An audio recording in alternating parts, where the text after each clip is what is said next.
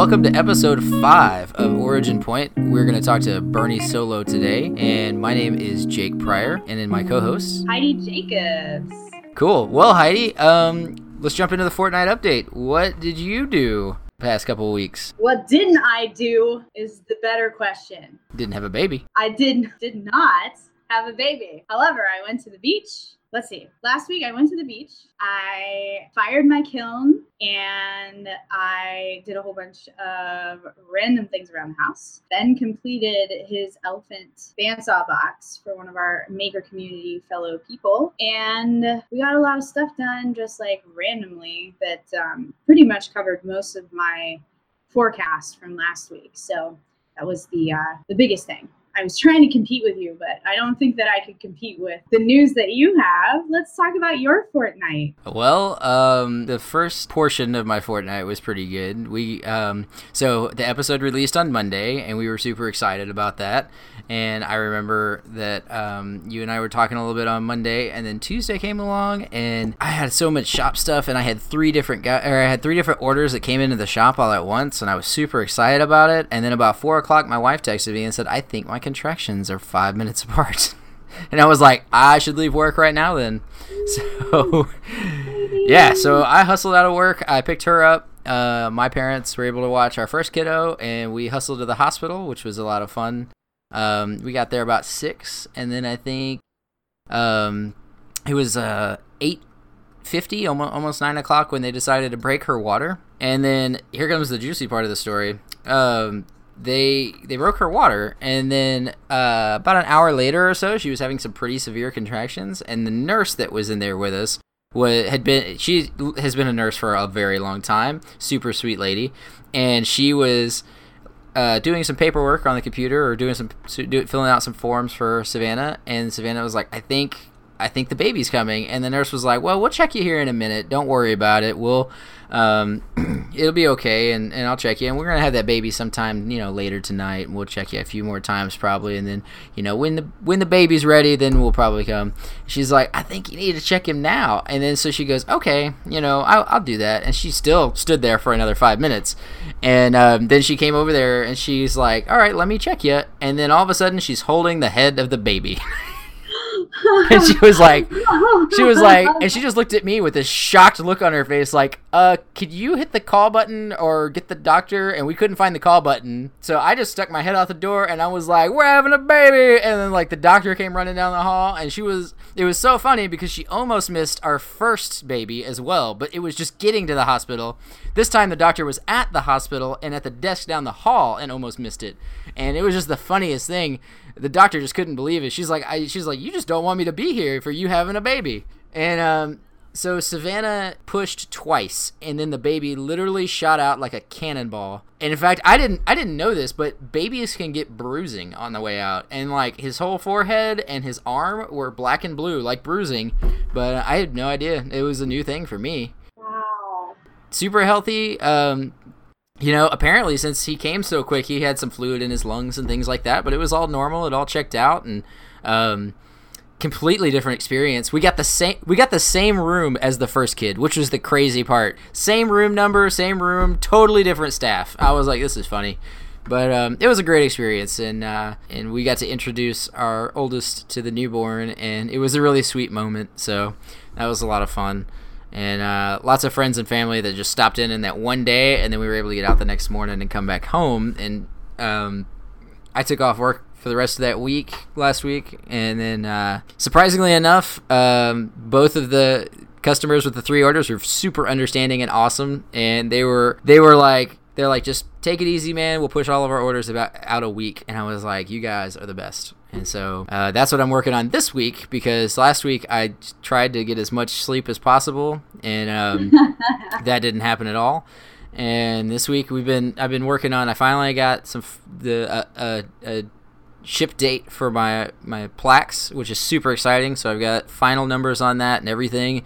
And then I had two more orders that came in for some um, some flag ornaments, basically for the ornamental pieces for the center of a of a flag and that's gonna be pretty cool. I'm, I'm excited about that.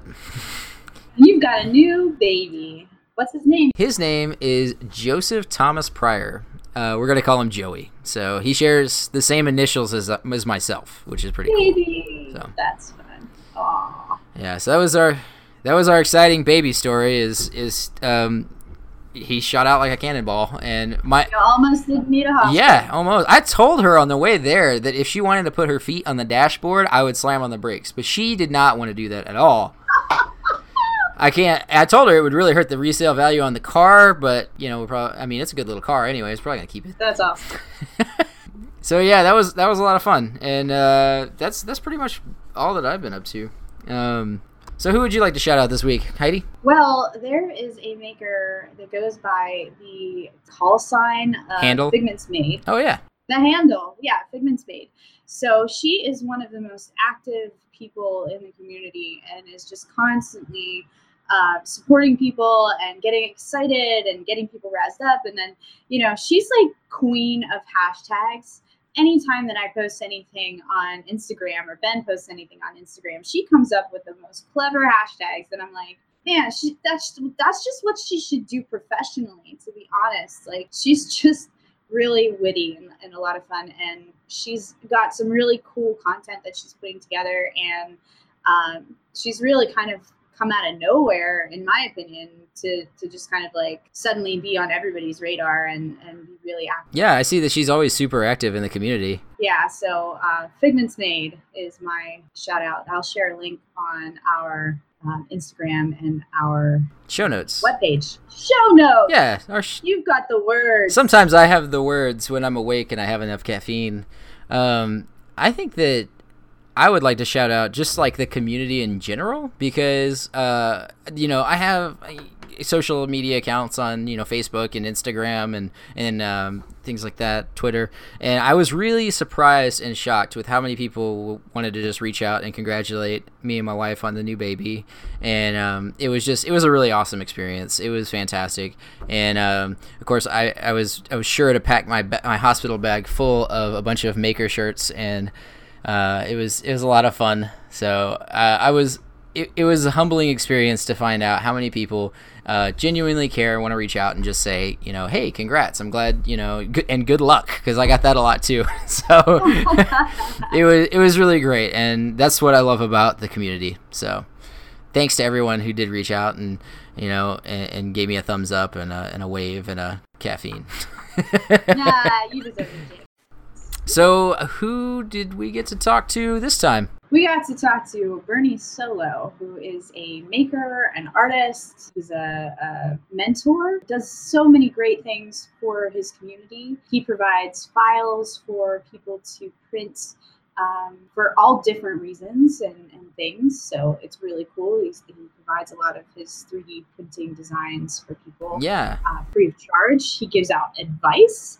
He is a coach for when you go to a maker event and helps you to break out of your shell and talk to other makers. He's just an all around really great guy. He is. He has really great hair. That's what I've heard. And uh, he's Bernie with the good hair. he was a fantastic guy to talk to, and I really enjoyed it. Um, I think that it was really hard to to cut this down, from my understanding, to uh, such to, to fit within a, a reasonable show. but um, I think that what we did get out of it was just just some really good content that everybody's going to enjoy. So uh, you want to go ahead and uh, get this one carved out for us then? Hi, Bernie. Oh, hello What's up? there. Bernie with the good Hi. hair. Yeah, I was supposed to get a haircut today and I, I didn't. I am due you're, for you're like three months ahead on haircuts than I am. All right, so to kick it off, um, I guess a good good question to kind of kick it off for you, Bernie, would be describe yourself and your interests in a couple of sentences. Oh, great. Limit me to a couple of sentences. great. Um, I think that uh, um, just, um, and this is probably a, a lot of makers will say that they really enjoy problem solving. And so, whether it's something, you know, I love mechanical devices, but I'm also trained as a an, an artist. I, I went to school for art, um, illustration, commercial art, and uh, photography. And so, I spent a lot of my career doing, you know, image imaging work, you know, pictures and stuff. And but I wanted to get into something, you know, 3D. And uh, so, but um, you know, I think I was 15 years old and I built my first robot you know so i mean i just i've been all over the place. So as far as that goes just um that's way more than two sentences. But just uh I, I, I guess just i guess just a person that just can really loves looking at anything whether i'm trying to fix a drain in the house or you know an electrical problem in the garage or whatever it is just to uh, be able to come up with creative solutions for things you know it's So we did want to talk to you a little bit. We did some research on you. Uh, you know, uh-oh a little background check. journalism, right? A little journalism goes a long way. So obviously introduced you through the YouTube community with your works as works by Solo, but we did see that you have another company called Solo Studio Works. Can you talk a little bit about how both brands came about? Oh yeah, sure. I uh, I was working as a as a studio artist doing um oh c- commercial art. Um, a lot of it, back in the day of airbrush work before computers, um, in the late '80s. Uh, so I was I was doing that type of work, and then uh, started working at a, a studio that was doing digital artwork, and so became a digital illustrator, and uh, had always wanted to you know build things and and uh, work on stuff on the side. So um, what I did was I, I actually had a job at the studio. I was a commissioned artist. So it's, that's sort of like being freelance, but with a job. so it's it, you're still on commission, but you know you, you're based. You only get paid on what you do, but you actually like to have a job. So it's kind of a mixture of the two things. But uh, but I I had a um uh, a line of lamps like you know home furnishing type lamps that I was designing, and uh, I wanted to uh, start putting those in galleries. And I had people asking me about that. They said, "Well, this is electrical, right?" And I was like, "Well, it's a lamp, you know." And that was back before LEDs and low voltage and stuff. So it was like, you know, well, you're making a piece of art, but we're going to plug it in the wall. You know, uh, you know, I'm not sure about this. It's the galleries were asking about that stuff. So I, I said, okay, well, what do I need to do? So I looked into it, and I that's why why I incorporated right away was I, I said, you know, what that's what corporations do is, you know, for liability purposes and stuff like that. So that was actually the reason that I started Solo Studio Works because, and because my my path and my career had been such kind of a mixed up mess already anyway of just not knowing what I was doing. I still don't. Um, that's why I stayed generic with Solo Studio Works because it was like, okay, well, you know, it's a it's I just do stuff. So I didn't want to label myself as a woodworker or metal worker or whatever. So anyway, so named the company that, and then um, uh, did you know did some of the lamps. But that was a side kind of a side job. And then I at the exact same time, my career in automotive image work, which was illustrative illustrative photography. So it's they're they're photographs that are basically you know illustrated over the top of basically you know like beauty retouching for like fashion there's the same industry for cars. Right. So all photographs of cars, a lot of the car photography is the cars are pre-production vehicles and they don't look right because they're hand built sometimes, or they used to be anyway. Um, so the body didn't fit together, the color, the maybe the color wasn't right, or there was issues with the interior pieces. So anyway, car photography retouching is was whatever you want to call it. Um, I'm not sure where it's at these days because it changed and i can tell you a little bit more about now, that right? later. Yeah well that's what i that's what i turned it into. Um but yeah it was, it was a you know big big business and uh, there was not many not people. Usually when i say photography it's usually comes down to like you know baby pictures and stuff and there was nothing none of that involved. It was all product uh, product type type of work. So then i was at the studio but then i went and literally started my own doing my own automotive image work and that's when I was already incorporated. So that was easy. You know, a lot of people now are their their businesses are taking off. They're going independent. But now they're trying to figure out like, well, now what do I need to do to make it make this into a business? So I was a little bit opposite. I already had a um, an S corporation. So when I decided to go off completely on my own, it was like, oh, well, I'm already incorporated. I already have an art studio. I mean, it's already uh, you know, it was it was for for doing art. So so I did that. So um, and then uh, so the Works by Solo is a brand that is under the umbrella of Solo Studio work. So that which is really convenient, you know, so for tax purposes and for buying, you know, um, uh, you know, materials and machines and all that stuff. We already know how to handle it um, uh, as far as expenses and things like that go. So I just, you know, there's already a company credit card and there's already, you know, so that's for so my transition into doing this um, um, more of the making type of stuff is uh, that that part of it that a lot of people I know I've heard a lot. I listened to a lot of you know podcast interviews and talk to people online, and there's a lot of questions. So, so if anything, I could put that out there as a as something for the maker community. If people are um, have questions about actually being in business, you know, as a professional artist, a maker, actually literally being an S corporation, um, you know, you know, shoot shoot me a note if you guys anybody out there that's got questions about things. So, been doing it for for a while. So I've kind of it's almost like I feel like I do this kind of backwards, you know. In some ways, that's kind of an advantage. Oh yeah, yeah, it has been because uh, right now it's a, it seems like it's kind of a headache for some people. The typical icebreaker that we have for our guests um, will kind of harken back to what you uh, what you used to do, which is what is your current mode of transportation? My current mode of transportation. Yeah, yeah interesting. Now with two teenage, with two teenagers in the house and, and two cars, I don't know what I'm supposed to be driving. Whatever's available. So yeah, Heidi, I don't know. Your your kids are not that old. No, he's and, two. And, and, Jake, you're still a teenager. So no, I actually we, our second kid is due next month. Uh, so yeah. Well, you're uh, you're a lot younger than I am anyway. So so so just uh, yeah, having teenagers it's it's just a lot of fun. Don't even worry about it. Yeah, they grow up. They're just they're, they're just a big joy once they get to be 16, 17, 18 years old. Um, but uh, so I used to wear my car like I was wearing jewelry, like a lot of. Cause I can pick on young people now because I'm 55 years old. It's gonna be like yeah, I used to, and I tell you what, you know, having having kids and growing up and having a house and all the other things that go on with life, and actually things that things that are enjoyable. I my wife and I look at cars now as uh, large appliances. Like we just like the furnace or the refrigerator or whatever, and it's like you just drive it until it breaks down to a point where you got to go buy another one, you know, type of a thing. So, and we live out in the country, so uh, we need all wheel drive, and we're in Michigan, so the winters are are pretty harsh, and then we've got the muddy roads in the summertime and all that stuff. So, two yeah. all wheel drive vehicles. I'm in the Motor City, so I have to have a Subaru and a Toyota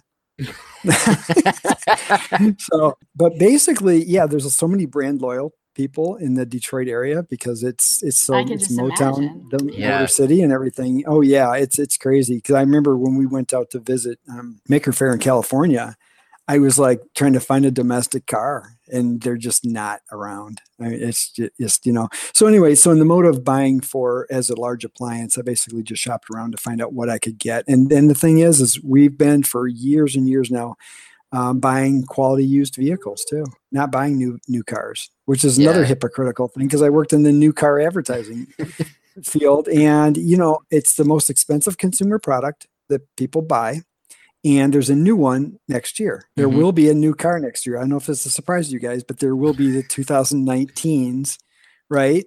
But we See, don't go the- out and buy the 2019 refrigerator when it comes out. I decided not to ever have a pickup truck because um, when I grew up, my dad always had a, uh, a, a utility trailer so every time we ever needed to go get something, had to go get lumber, had to go get an appliance or get whatever, we would have a utility trailer, just a small trailer, just a five by, yeah. you know, eight foot trailer. And just, you know, have it make sure you have a trailer hitch, something you can pull it by and go do that and go then just to say, oh, I got to go to Home Depot and go get, you know, whatever. You can fit probably more in a utility trailer than you could on uh, even in the back of a pickup truck. So that's exactly what we're looking at is uh, selling my truck and looking at used uh, minivans that can uh, that can haul a small utility trailer. And yeah, it's the mm-hmm. way to mm-hmm. go because you don't need it all the time. Right. Yep. So, Bernie, we noticed in your videos that you do a lot of sketching and drawing things out by hand, which is kind of unique in comparison to what a lot of people are doing now, since like there's mm-hmm. SketchUp and all those things. And it was kind of nice to see someone working in that way. When you were a kid, was there anything that you were obsessed with drawing that kind of helped you with your skills to be able to draw now as an adult? Oh, that's a really interesting question because um, I hadn't even thought about it that way, Heidi, until you mentioned it. But I used to draw um, vehicles when I was, yeah, in grade school. I, I would I would draw like these mechanical like things, like either um, you know combinations of stuff like had parts like I remember a few that were like these um, strange looking like uh, almost like a snowmobile type of machine that was half snowmobile and half motorcycle and just sort of like contraptions and things like that. So I was never really into drawing like um, you know animals and people and stuff mm-hmm. like that. So usually I was drawing um, some sort of like objects. So maybe that's that was that was product design, I guess, starting at a young age. That's incredible. So, a lot of people are like, I like to draw superheroes and Mickey Mouse. Right, right. Yeah. I never thought about it like that. But yeah, it was always always like that. Trying to you know get I make sure I had like a straight edge or whatever. And of course, back in the day, it's it's kind of sad. A lot of I don't know about where you guys live, but um, a lot of the schools, our public schools, they've um, been cutting back on some of the shop classes, and mm-hmm. uh, uh, like I had drafting in in high school. And it was just that was a right. blast. It was mechanical drawing, you know, literally drafting and dr- drawing views of objects and you know parts and things like that, and learning to, how to use circle templates and straight edges and um, you know putting measurements on things. Basically, like you know CAD on paper. It's like yeah, so yeah. yeah I think there are a lot so of so PAD right PAD. I think there are a lot of courses that have suffered with the technology age where it's like why do we need to teach this in school? It's more like the mm-hmm. the math and other academics are much more important. But what we're seeing is a resurgence in the need for those things now with like communities like ours that are raising up and kind of teaching kids like what's available. And it looks like you've been doing a lot of that too with your studio. Yeah. Yeah. Um the thing is with if you're even sitting in a restaurant somewhere a fast food place if you've got a napkin and a pen or a pencil uh, you don't need your laptop if you've got an idea you know or a sketchbook you know if you bring a sketchbook with you you can you know jot those things down or just write them down even you know project ideas and things like that and put like a little sketch down like that because it's yeah that could be a big handicap if you're you know oh I, i'll do that when i get home you know on my computer and, and then mm-hmm. maybe you know you know forget about it or whatever. And there's a lot of times too, just by your hand strokes, you may come up with some shapes just because that's the way you drew them, you know, uh, for something versus the, oh, I can only make a perfect arc, you know, in CAD or a straight line or whatever. And it, it, you know, you can, you could do some things like, like that. Plus I, I think that the whole eye coordination thing of just drawing is, I, I mean, what's the difference between drawing pencil on paper versus a, um, uh, a carving tool on wood or even your hands like um, like Heidi with your with your pottery, right? I mean, you're it, you're touching it, you're actually in contact with it, right? Right. And I think that um, there's something interesting just occurred to me. This is a little bit of a tie-in, and I, I can definitely digress all over the place. But there was a, something that somebody I think um, Dave Picciuto actually just put a question on Twitter like a couple weeks ago about why is there is something it was something to do with why is why do woodworkers some of them don't like CNC routers, you know, or like laser cutting wood with lasers and things like that. And I thought about it and I thought, well, I do a lot of CNC and a lot of digital fabrication work. And there's a difference between um, touching something like natural materials. I think m- most people would probably agree that the reason we like things like leather, wood, stone. If you're if you're a gardener, you like to get your hands in the dirt. There's something about touching those things. I know this is you know get, getting a little lit, you know a little deep here, but as far as touching material touching materials and well, people when they you know you greet somebody, if you give them a hug, I mean it's it's different than calling them on the phone, you know. And so I think that that uh, yeah. touching that stuff and then actually having a piece of paper in your hand, which that paper is you know either made out of wood or a some sort of a cotton fiber or something like that you know and you've got that that that direct contact. It's completely different than working with a computer. Well i think and you could probably uh, create an analogy uh, with like baking.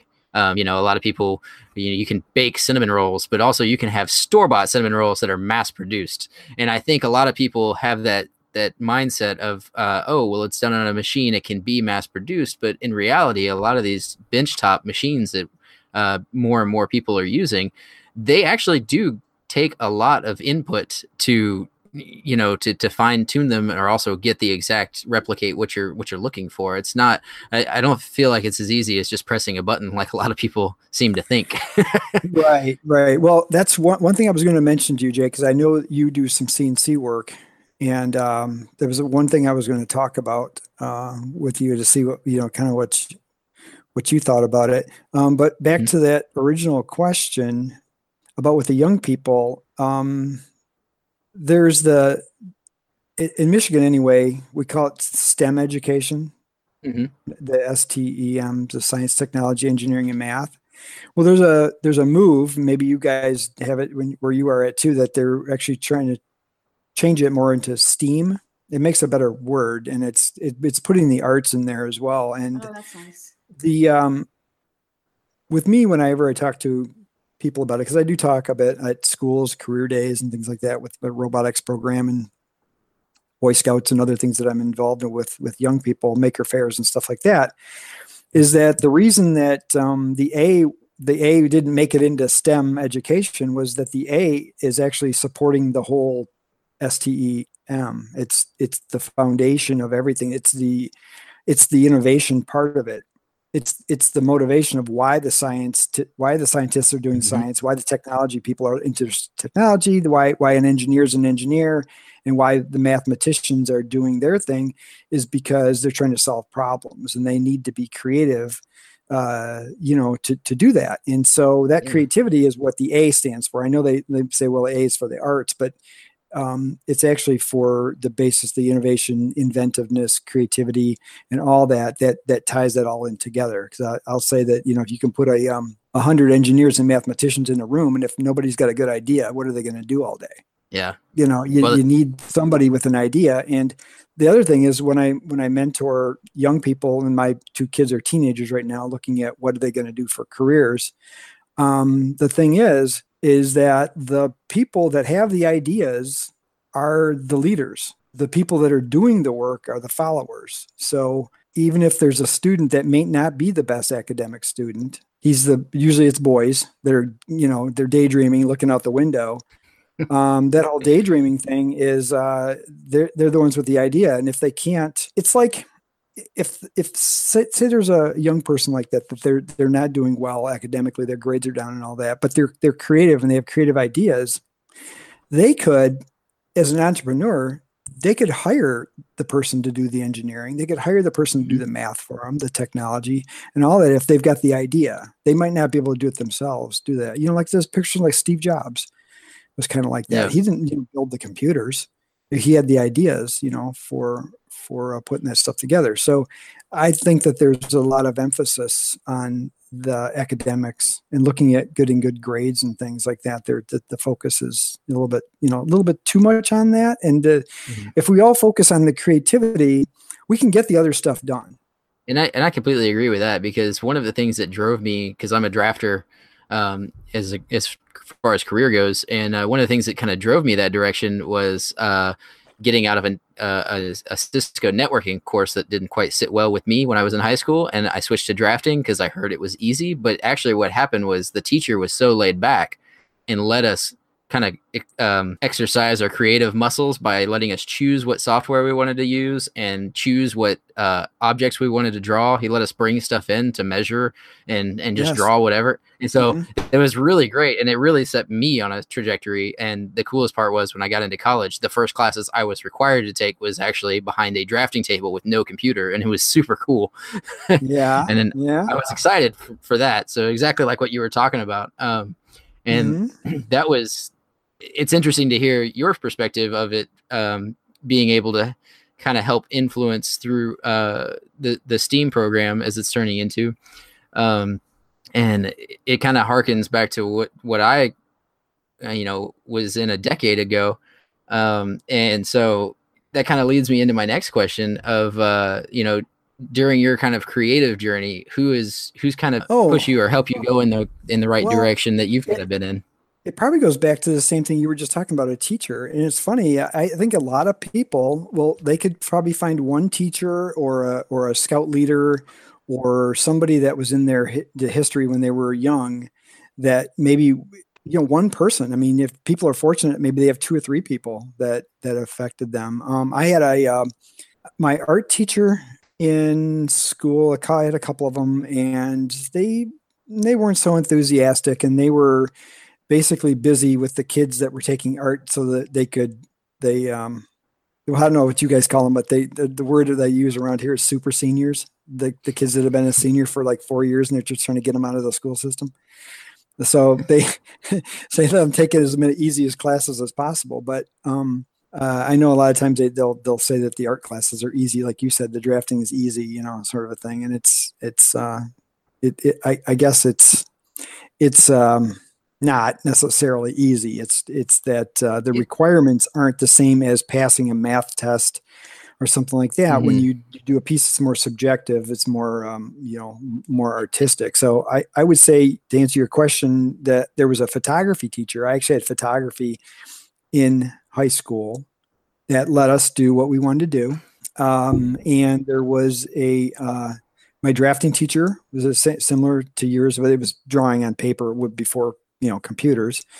And I actually my school actually had a printing press, an old printing press, and we, I had a graphic arts teacher who let us. We made our own designs, and we actually made our own stationery. So we actually he had us design our own logos. We made the printing plates, and then we printed notepads and we put them the pads together and we actually made notepads and we could give them uh, you know as christmas gifts or whatever like that. So when i see jimmy DiResta, you know working on his old printing presses and stuff like that making those prints i'm just like oh my god i've, I've done that you know? It's like when i was in high school and it was just um you know it was, it was really cool and those sparks are amazing. I it was like I said, my my kids are teenagers now, so I've seen them through school, and I've seen some of the things, and it just some. Oh my gosh, they they stopped letting me go into parent conferences because I was like, "Are you kidding me?" It's like my son was like, "I don't like writing. I don't like writing." Well, what are you writing about? Well, they're making us write about this, or I've got to read this book, and then I got to do a report on this. And it's like, really and they're you're you know you're learning language arts you're learning how to write you know or grammar and you're learning all those things now how many writers, professional writers, do you know that write about stuff that they don't like or they're not interested in? I mean, zero percent of them. so, you know, most people that are novelists, they, they write about what they're interested in. They don't oh, write a novel. Yeah, and most of my know. friends are article writers. oh, I see what you mean. But but I know like um, writers that are like write about technology. They are interested in technology, so they they they write about those things. Um, you know, or if it's uh, they're working for you know travel magazines or whatever like that. I, sure. I, I think so. Yeah, but Heidi, I'm sure that there's people in all all fields that don't you know like what they're doing. But uh, I think that uh, getting back to the point was what Jake said that he had a teacher that let him do drawings of something he was interested in. So if if there's any language arts teachers out there, I would hopefully you could let, let the kids pick something that they are interested in to write about, and you may find out that they will write better papers. Yeah, I think being a, a little um, less uh, constrictive on the lesson plan is definitely one of the things that everybody claimed made drafting easier, and uh, it definitely had a lot to do with the professor as well. He was just he was a very easygoing guy. He was um, uh, he was from Jamaica and he's just he was very laid back. He was a super nice guy,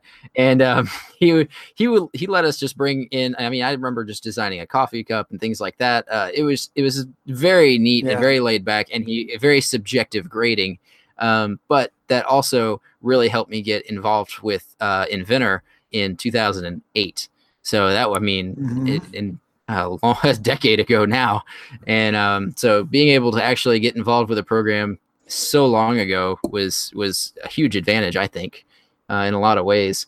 But um, yeah, so just kind of easing up and not being as strict is definitely one of those things that I let let the creative juices flow uh, with somebody's uh, interest or passion. Right, right. Especially for students, you know, like to, to Heidi's point, you know, you may get to work and have to do, do a CAD drawing of something that you really are not interested in, but that's your mm-hmm. job you know, so that you do have to sit down and actually do your work, yeah. you know.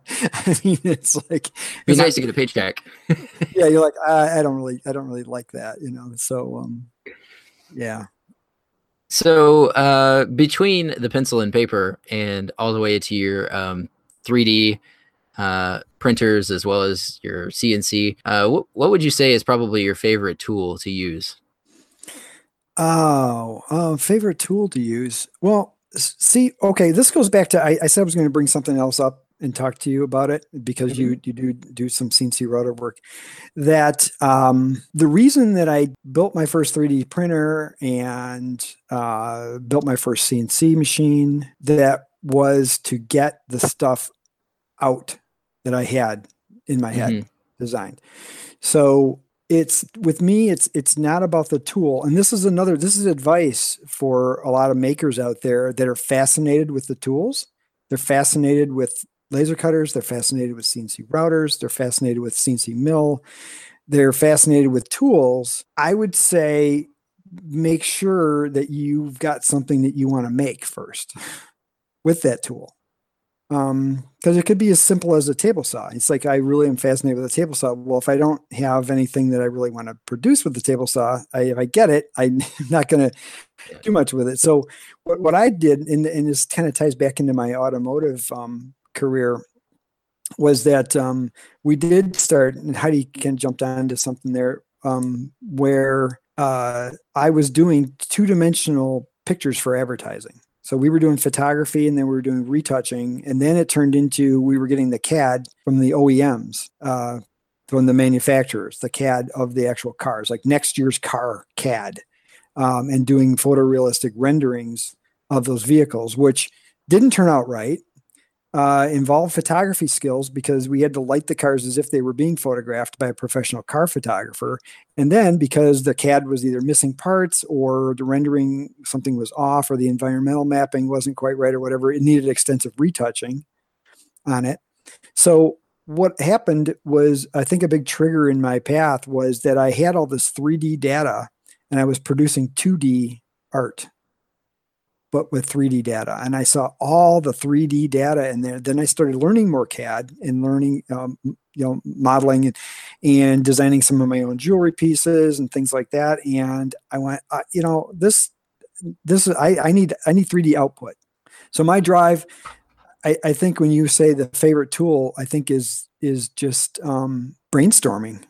I mean, I really like to sit with a sketchbook or a pa- paper and actually brainstorm if it, even creating logos because I, I had to do you know design training um, when I was in school too. In, in my I have my bachelor's of fine art in illustration but there was design courses that I had to do with a minor in photography. And um, just um, thinking about it I guess you know even with photography um thinking about the, the the photograph and thinking about the image and what's the story what's the story of this photograph going to be? You know, what what do I want people when they look at this single frame picture? What is it that they're going to? What's the communication there? What is that all about?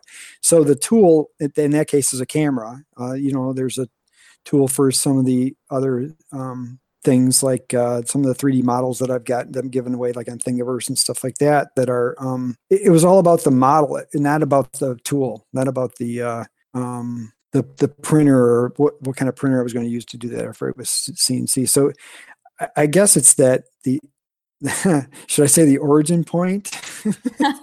the origin point is my favorite tool of how these how these things come about because um, I've talked to a lot of people about their uh, innovations and a lot of people will be working on a problem night and day. They finally get so tired, they go to sleep. And it's either in the morning when they wake up or when they're in the shower that the solution occurs to them. Okay. Right. So there's some, some sort of magic about that. And there's um, some really smart people like Einstein and uh, um, these big top names like that that that will concur or well he can't now but um, but but they will say like these ideas came to them these inventions and stuff came to them not while they were working on it. Yeah and i'm fascinated think- with that. I love to go to bed thinking about all this stuff. It's like i dump it in this like big mixer and then i go to sleep and i wake up in the morning and go i got it! I got you know where's my paper? I gotta write this down. Exactly but that's a it's very it's a common thing. In fact, I think um, some people have actually talked about the word genius as that the person's not the genius. Genius is the thing that happens to you when you wake up in the morning and that that idea comes. You know, um, they don't they don't take credit a... for it. Yeah, yeah, yeah. Right. Yeah, yeah. yeah you, you as opposed you, to a noun. Yeah. You're not being a genius. You just you have a stroke of genius. Like genius yeah. can hit you in the head with you know, with the uh, the answer to the solution. I'm just so fascinated with that. Then, so as far as the answer to your tool question, then it is okay. What tool or what combination of tools do we need to get that out then, and how do we how do we produce that? And that's that's a fun journey, I think, in itself because they, oh, I could do it like this, or we could do it like this, or we could do it. Yeah. Now we've got this tool, You've you know, but I don't have that tool. And six yeah. different mediums. Yeah. yeah. And then there's the mediums and the tools that I don't have that it's like, ah, uh, where's my wife? Yeah. I need another tool, power tool, because I have this project that I don't have. Enough. I uh, I just stumbled upon that's uh, gonna answer to another question, but um, I think Heidi, you've been messing around with the wood lathe a little bit too. Yeah, I- yeah, I was I- really excited when I saw you got one. I just happened to. It was an accident. That's the that's what I'm claiming. It's an accident that I have a wood lathe now. I accidentally bought a lathe. Sorry. I did. Yeah. It fell off a Yeah. truck, I swear. My wife does not believe that story at all. So, Bernie, the first video that I saw of yours was your concrete lamp that you did. And obviously, you have a lot of ability to create things by hand just from seeing that. But you've also thrived on a lot of different available technologies that are out today, from CNC to 3D printing. You seem to always be an early adopter for those things. Does that seem to hold true for you? Or is it just kind of like whatever tool is available, you kind of take leverage on? It's just because I'm old.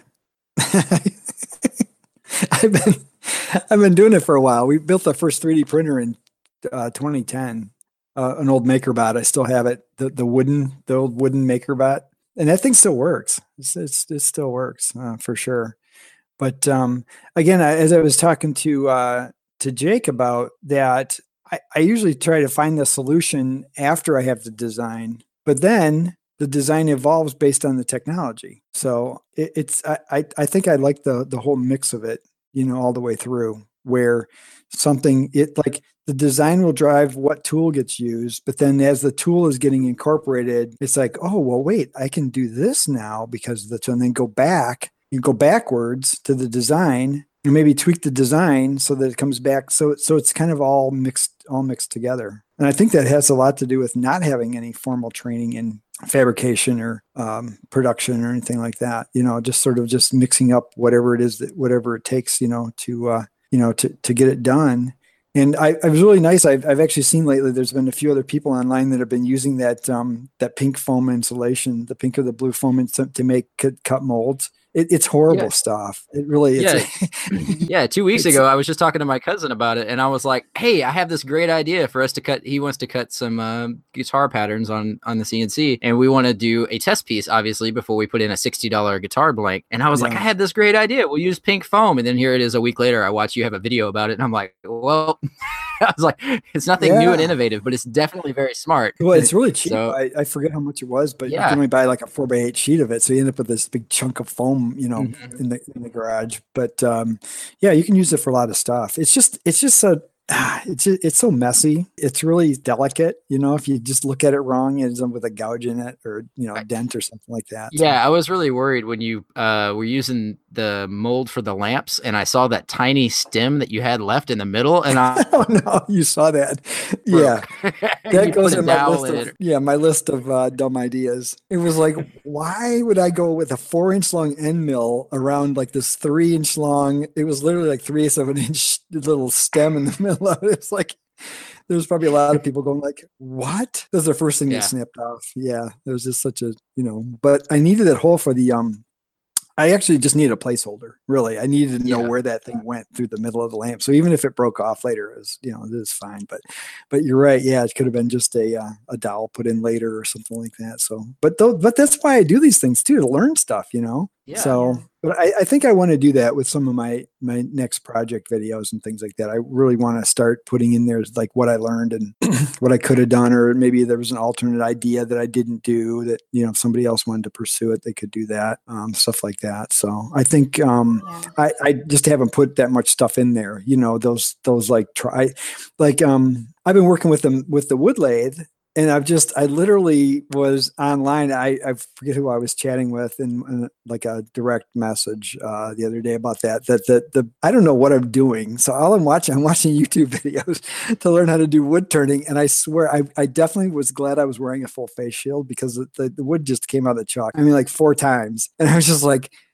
Oh, I should just go to bed. This is just not good. Yeah. Something's going to get broken, including my head. But the whole thing of having a wood lathe is an accident at this point, anyway. So, for the, for the record, it's it's accidental because I really I, I actually I stopped in the middle of a metalworking project. I- I made that attachment for my my metal lathe where I can I can cut spheres on the on the metal lathe, and um, I even talked to Heath Knuckles about doing. Uh, uh, they want to do a metal sphere project coming up, and uh, so we talked a little bit about that. So because that you know the a lot of the sphere making on wood lathes is all by by eye.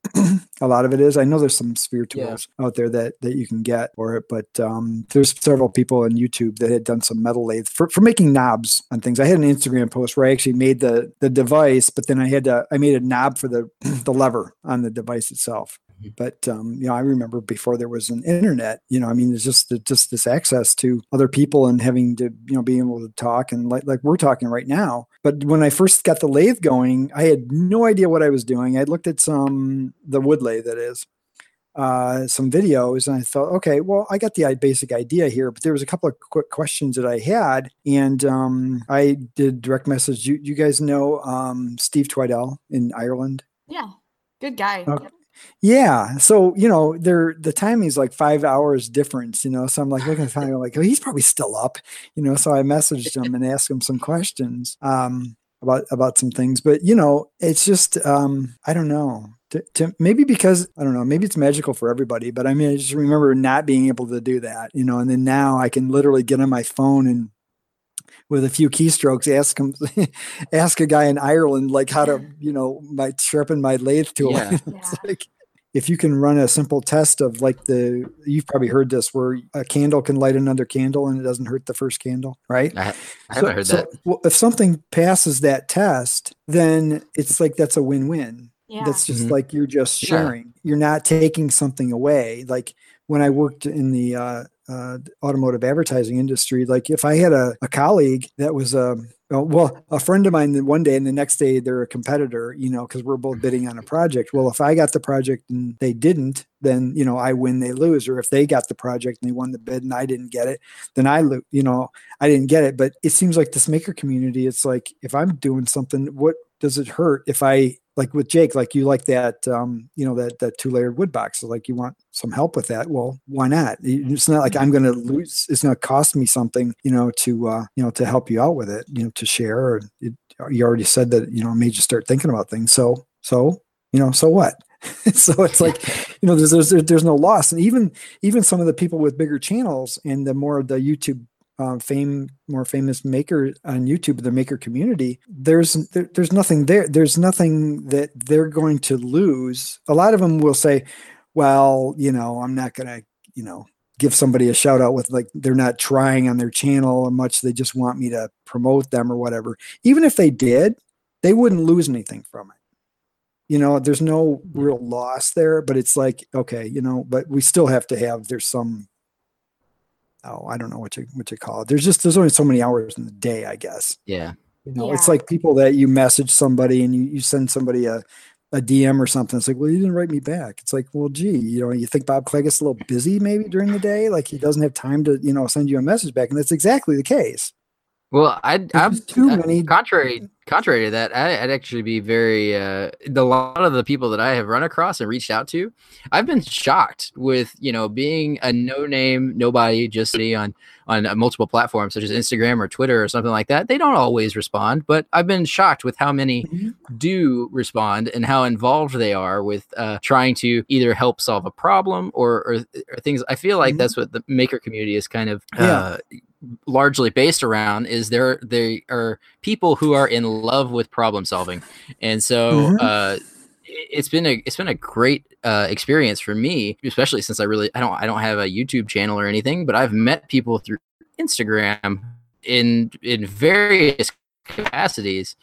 And uh, it, has been fantastic uh, you know just meet and have jump in to solve a problem or uh, share their experiences on how they did mm-hmm. solve a problem. Well, like I was saying, uh, just to clarify that they, if they, if somebody out there, anybody listening to this, that they have sent a DM to somebody that mm-hmm. has a big channel and they're not getting a response back, that I would say I've I've met pretty much through going to the maker fairs and maker central and all that. I've mm-hmm. pretty much met everybody that's you know somebody in the maker community.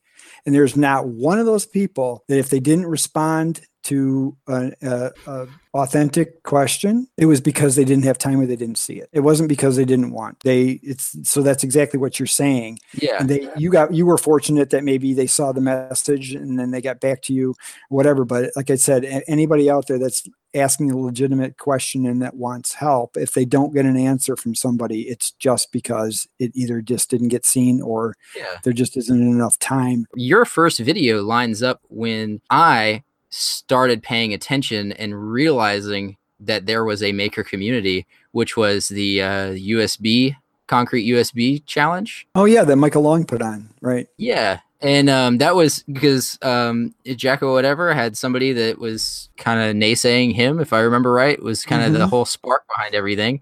And uh, yep. I watched that playlist of that somebody generated of all of these different USB hubs in concrete. And you know, I, am pretty sure I saw your video and I saw Paul Jackman's video and a few others. And I just, you know, I was just it, mind blown that all these people would kind of rally behind this challenge for no reward or anything like that, but just um, to kind of collectively have the same idea in so many different manners. Yeah, yeah. I, I had a I had um, some similar experiences with um, you know being introduced to the community too, and it was it was. Um, it was great. Um, you know, I've, I've thanked uh, Michael um, over and over again for coming up with that challenge. Um, you know, to do that, and uh, it's really funny. I, I finally got to meet um, Jaco in uh, in the UK when I went over to Maker Central, and uh, I mentioned that to him about that challenge. He was like, "The what?" And I go, "You know, remember the USB thing?" And he's like, "Oh yeah, that yeah, I remember that." And he was like you know, because he's got so much on. He just introduced yeah. that product of his that that maker knife, you know. So he was, you know, overwhelmed with um, oh, everything yeah. at the time. But it was just, um, you know. So I, I, I told him, I said, well, if you if you hadn't screwed that up, I wouldn't be on, you know, YouTube now. So he's a, he's a pretty funny he's a pretty funny guy. Um, but um, yeah, so yeah, so, similar story with me. Um, finding it because everything that I knew about what I was doing was pretty local it it didn't mm-hmm. involve mm-hmm. um, you know the the the internet and YouTube was a place to go, you know, to to look at things and watch you know people do some stuff or get you know tips on things. Or I I went to YouTube a few couple years earlier to go find out how to fix my dishwasher. Well, um, to kind of wrap things up, I know we kind of got off on a tangent, but to to wrap things up, uh, we usually ask our guests, you know, how if somebody wanted to kind of get into what you do or things like in that manner, how would you recommend they kind of get started with it or get the ball rolling, so to speak? Okay. So I had a little bit of practice in this because of being a, a, mentor, like I said, for some of the young people at high school and the robotics team and stuff like that. That um, we were working on some problem solving there. And if you're, no matter where you're at, I mean, we were actually the one day I was talking to one of the fellows, and we were actually just leaving the men's room. And he was said something about some sort of a hinge of some sort or there was a some sort of a mechanism that had like a hinge pin or something in it like that. And literally between walking through the uh, um, from the men's room back to where we were working we probably passed like three or four hinges that were in the hallway or you know on a door or on some sort of a, a, a, a latch of some sort you know that were right mm-hmm. there. We were walking right past them. And I said, well, you know, if we're trying to hinge this thing, this part of the robot to do something, we just walked past these four different hinge solutions right here. So, um, as far as you know problem solving I, I think i think just general observation i think i think observation of our life just around us if you just sit wherever you're sitting right now you i'm sitting in a room you guys are sitting in rooms right now and if you were looking around like jake you've got a pattern on that uh, cloth behind you there that's like crazy. Yeah. Is, is that is that jamaican? I have no idea. It was on sale i can tell you that much so so anyway but they look at their circles on that right and there's like a pattern and that, well how mm-hmm. many you know what, what's on there you got six there's like eight leaves on each one of those wheels and there's yeah.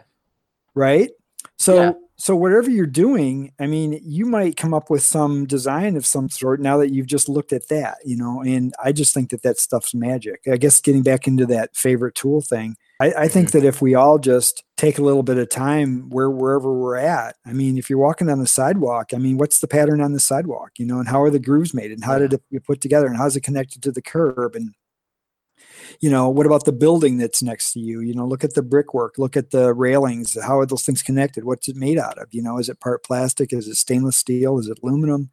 Um, and all those things and i think i think just general curiosity like i said you can be anywhere you know Yeah. and sit down if you sit down in the middle of a grassy field i mean get really close down and start looking around at what what's there you know um nature structures in nature are just fascinating if you go out in the woods and you look at um well like we like to work with wood right so you look Mhm. at like different tree barks and why why why do you know what a um, an oak tree looks like different than an ash tree or a maple tree or um, what's the difference between the different types of maple leaves or different types of plants or you know why is that Yeah. why am i itching after i just touched the poison ivy plant that i didn't you know you know um, some of my jewelry designs are based on uh, organic shapes and leaves and seed pods and and Yeah. stuff like that so i you know uh, you could d- design a and and you will if you research pattern designers or whoever designed that bedspread that that cloth behind you.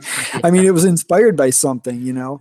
And i think Yeah. that uh, you can basically be anywhere and just look around and be inspired by something. And even if it's just some pattern you don't know what you're going to use it for just write it down you know write it down or draw it or sketch it somewhere. And eventually something's going to come to that i mean you might have a sketch of some weird shape that you saw or some little mechanism or something that's made out of wood or plastic or something and then maybe a year or two later there'll be the next part of it that'll show up. So i, I would just tell people to just be curious. Just be curious all the time whatever it is wherever you're at and uh Well, I think uh, I think the last thing would be uh, your uh, a a plug for you. Uh, if you could just kind of maybe plug your stuff and where people could find you if they want to find more information about you, or uh, maybe you know watch your YouTube videos or just find out more about you. Yeah, um, I I took advice when I got my channel started and my branding um, from some people that that that stumbled on their branding a little bit, and I made sure that I could call all my channels the same thing. so, so Wor- works by solo is on everything. So it's well everything I'm on anyway: Instagram, uh, Twitter, YouTube, Facebook. All Um, right. all the all the all the normal things and then i um i do have the url as well so wo- worksbysolo uh dot com is there so and i'm working on building that that website up i think a lot of people that's that's the last thing is the website and once the website's designed then it needs to be redesigned it's like Oh, so yeah. and putting more more content on there too and i, I do want to have a lot more of my projects um, with resources on the website too some maybe some plans and some some things that I have that I you know can put up there and do some finished Yeah. drawings. You know that might help some people out. So Thank you so much for taking the time with us. I know that someone out there is going to be absolutely inspired to hear your story. Yeah. And uh, that's kind of what we're all about. So we appreciate you taking the time to talk to us. yeah, well, th- thanks a lot, you guys, for having me on. I I this is all the stuff we talked about is the stuff I love to hear from other people too. So maybe I'll have to interview you guys later and find out Awesome. how- We'd be up why are why are you doing what you're doing. Bernie Solo is freaking awesome. Yeah, undoubtedly. he has done all kinds of stuff. His designs are really where it's at, but just the amount of help that he gives to the entire community and just the inspiration that he helps give to everyone is just phenomenal. Yeah, I feel like he's like everybody's dad, or every everybody's dad you want to have as your dad, right? Like, Yeah. He's like a really cool Harrison Ford that does design. ah, yeah, with good hair. With better hair. Yeah. better hair. yeah, right. Uh, I I'm just so impressed at like his timeline of how he just find things to work for himself. But I think that the one thing that I didn't know about him that he kind of alluded to was that he originally really liked doing lighting design, and it's really funny that it ties into how the first time I discovered him was that he was making a really really interesting lamp, and um, that's what caught my attention. So I, I like listening back through the interview. It's like really struck me. Yeah, all of his. I really just. I loved how he uh, designs all the different things. You know, a lot of the times by sketching it out first, which you just really don't see all, all the time. And like he was saying at the end there, you really. It helps to just carry a sketchbook on you, and whenever inspiration strikes, just you're able to pull that out of your back pocket and just kind of start Um, you don't necessarily have to rely on uh, getting your laptop out or computer or anything like that because it, it's not feasible all the time to have those things with you when inspiration strikes. But to have a notepad in your back pocket is super nice. So, Jake, what's your fortnight forecast for the next two weeks? Ah! I told you I'd find a kazoo. So excited. we found these suckers for like 68 cents and i was like i've gotta have one and we showed it to aaron and he got it right away it was the cutest thing he's just running around like and i was like man i gotta i threw it on my desk last week or two weeks ago and I, um I, like had a whole different life since then and I almost forgot about it until we sat down and I was like I can't say anything until we get to a good part of the episode. Oh, I. God, love it. So great. Oh.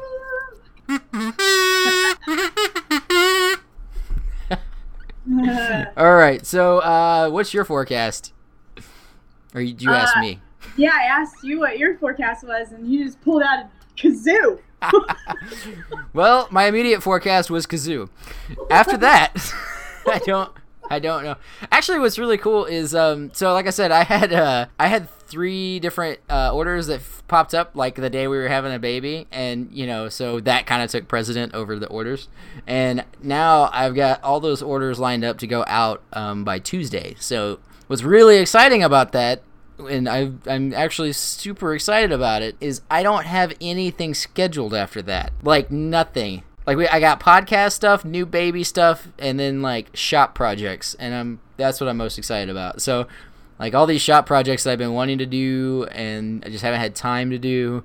Uh, that's that's what I'm going to be focusing on. Um, it's just getting some of the stuff kind of updated, getting um, those wheels that I talked about so long ago, and then uh, just cleaning some stuff up, getting the CNC enclosed. So those are those are some things that are on my to do list that I cannot wait to to have a to done list. So it done.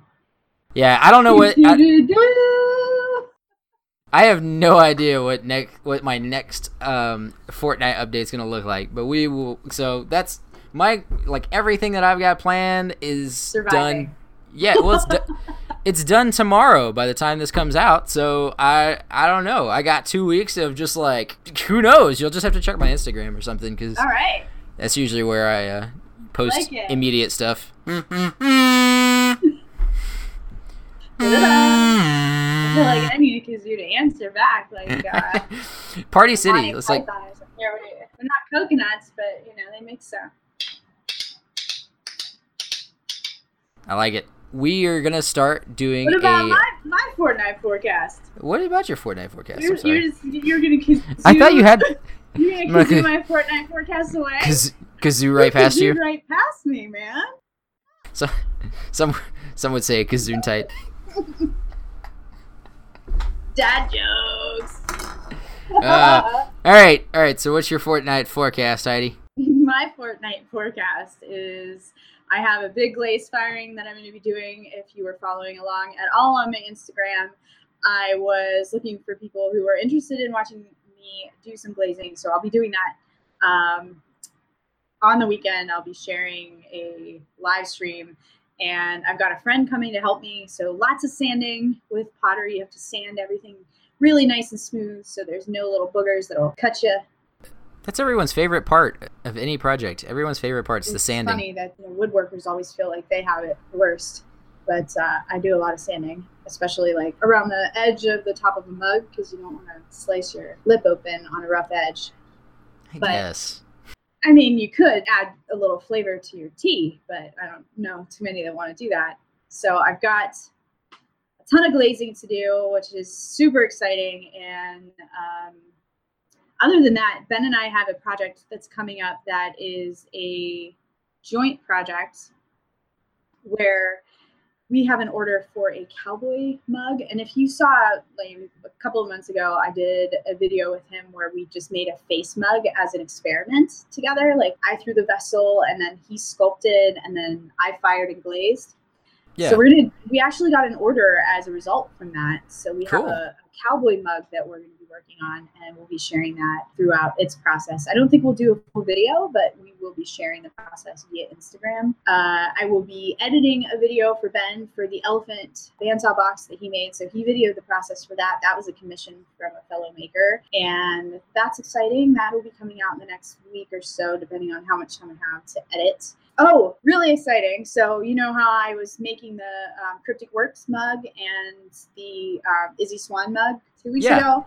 So, I fired those. That was a successful fire. They look great. They're both about 18 ounces for capacity. I think I want to do a little bit bigger for Izzy, uh, but it was a good start. So I, I, I fired those. Those will be glazed. But as a result of posting that, I'm doing a joint project with um, Ellen from Crafts with Ellen. So Cool. we're gonna we're gonna swap projects essentially. So I'll be I actually 3D rendered her cookie cutter stamp for the um, front of the mug a couple of weeks ago. It was on my Instagram, and I'll be throwing the mug and applying the badge to the front. And uh, Andy McKenzie reached out to me from Feather Forge and asked me if his logo was too complicated and if I could possibly simplify it so that I could make him his own maker mug. And he actually ordered two. So I will be working on that. And I'll probably showcase that along with the Ellen mug because I'll be doing those at the same time. Yeah. I know that mine was indeed very complicated. It was tough, but you know, after after like four or five times of doing it, I I really got a handle on it. So I think it looks great. Yeah, I, it turned out fantastic. I've been following along eagerly, so they look great, honestly. Yeah. And uh, Savannah is all about that elephant uh, bandsaw box. Sweet, sweet. He just um he posted that uh, video today. He flopped the inside of the box.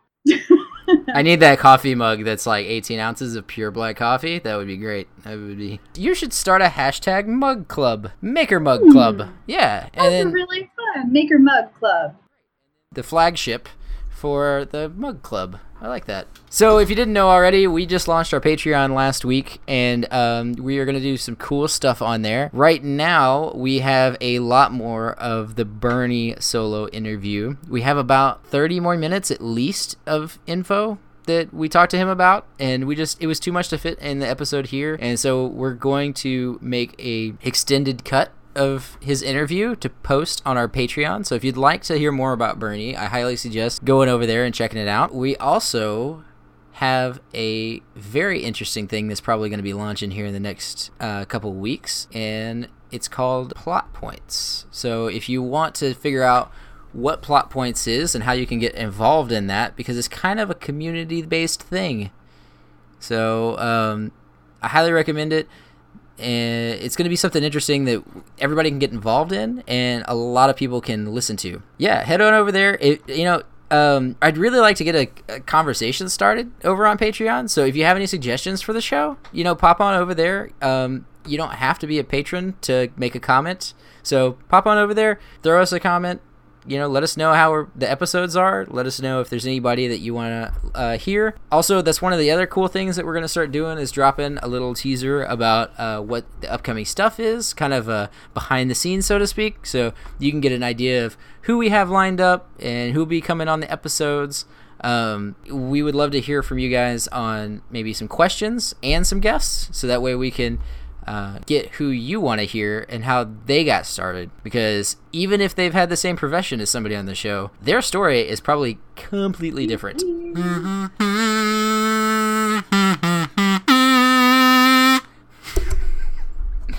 No, my heart will go on. Paint me like one of your French ladies.